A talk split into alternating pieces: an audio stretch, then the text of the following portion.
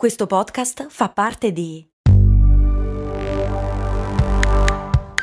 Voice Podcast Creators Company.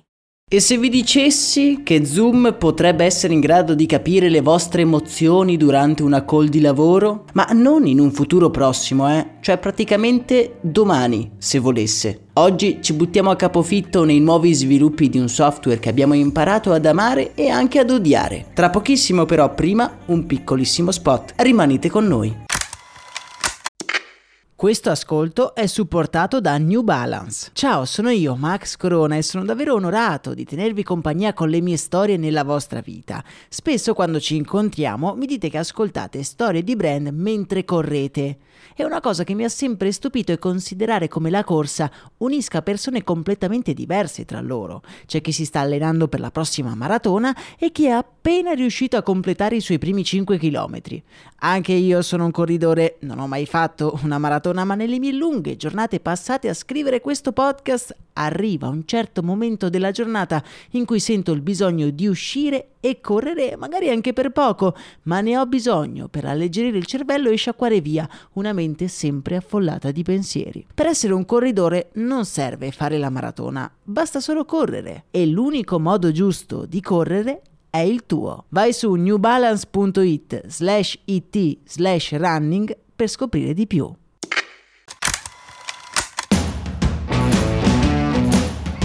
Bentornati su Brandi, amici avventurieri, io sono Max Corona e oggi voglio parlarvi di una cosa che sicuramente farete, soprattutto se lavorate da remoto. Oggi parliamo di video call e dei mirabolanti e distopici progetti delle applicazioni che utilizziamo per stare in chiamata con i nostri colleghi e amici. Prima di cominciare colgo l'occasione per ricordarvi che è uscita la seconda ed ultima parte della storia di Zoom su Storie di Brandi, il mio podcast principale, in cui torniamo indietro nel tempo alla scoperta dei torbidi progetti che si nascondono dietro i fondatori e le fondatrici di questi famosi brand. Zoom è stata davvero una bella avventura, vi lascio il link nella descrizione di questo episodio.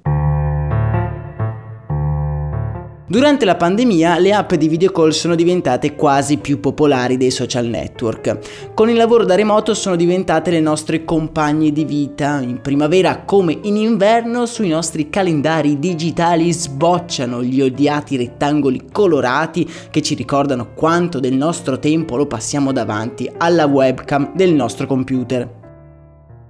La maggioranza delle app di video call più utilizzate fanno parte di brand più ampi, che forniscono il servizio di videoconferenza come accessorio ad altri servizi. È proprio quello che fa Google con Meet, o Microsoft con Teams e Skype, o addirittura Cisco con Webex. Tra le app indipendenti la più famosa è senza dubbio Zoom, che pur avendo un vantaggio in termini di numero totale di utenti si vede anche più vulnerabile non avendo una mega azienda alle spalle.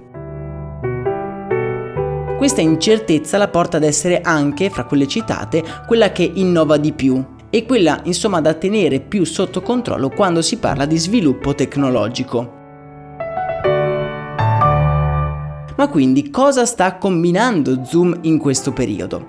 Per rispondere partiamo da orizzonti lontani nel futuro. Come pensa di sopravvivere Zoom schiacciata da questi colossi competitor? Domanda che è stata posta anche al fondatore Eric Yuan, che potrete ritrovare se deciderete di ascoltarvi il podcast su Storie di Brand. Comunque, cosa ha risposto il nostro boss?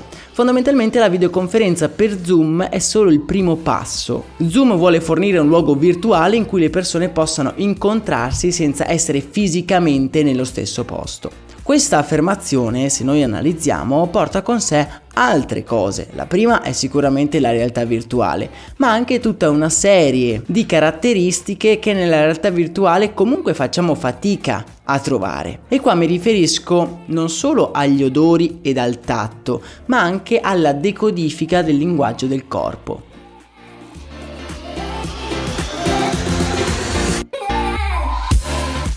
Un famoso studio ha dimostrato che la comunicazione tra due persone sia solo in minima parte riconducibile a quello che viene effettivamente detto. Ci sono studi che parlano del 25, del 30%, insomma una parte poco rilevante. La restante 70% è riconducibile a come il nostro interlocutore interpreta il nostro linguaggio del corpo. E questo è riscontrabile in una miriade di casi. Quante volte vi è capitato per esempio di capire l'umore di una persona senza che questa dovesse dirvelo? Quello è merito del suo linguaggio non verbale.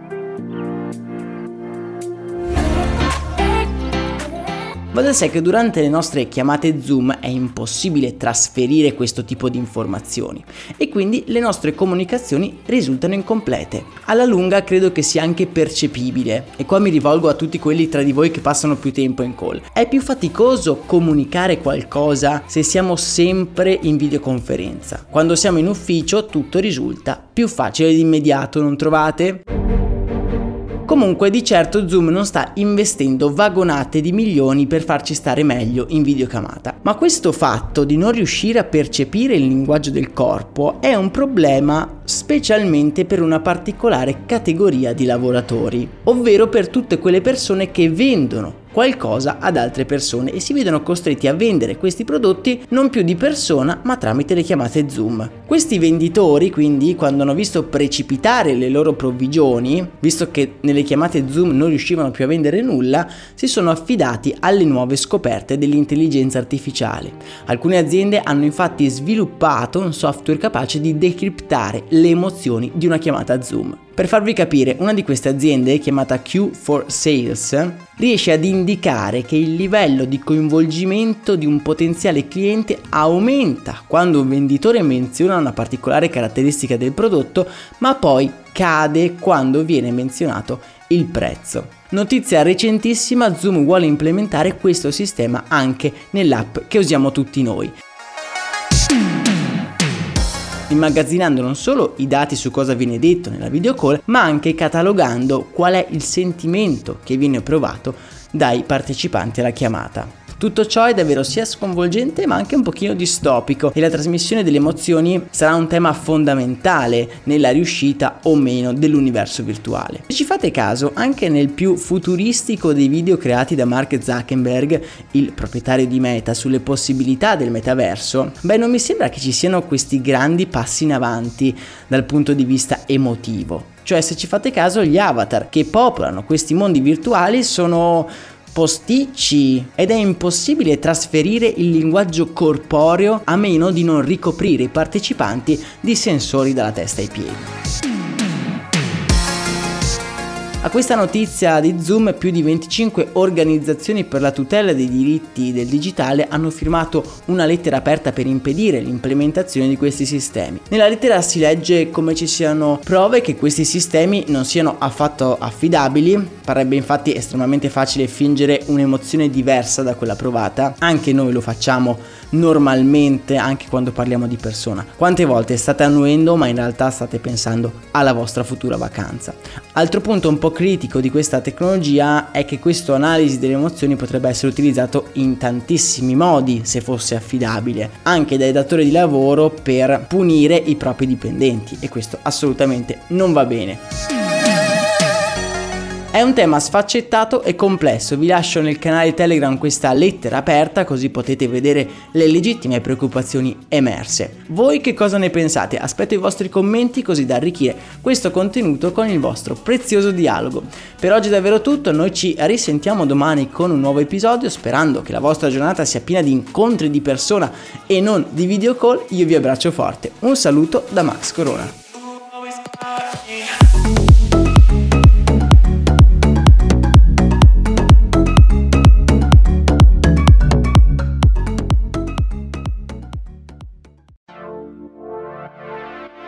Ciao, sono Andrea Daniele Signorelli. Se sei interessato al mondo digitale, all'intelligenza artificiale, ai social network, alla realtà virtuale e aumentata e all'impatto della tecnologia sulla società, hai trovato il podcast che fa per te. Si chiama Crash, la chiave per il digitale. Lo trovi su tutte le piattaforme di podcast. Insieme cercheremo di capire qual è il futuro che ci attende.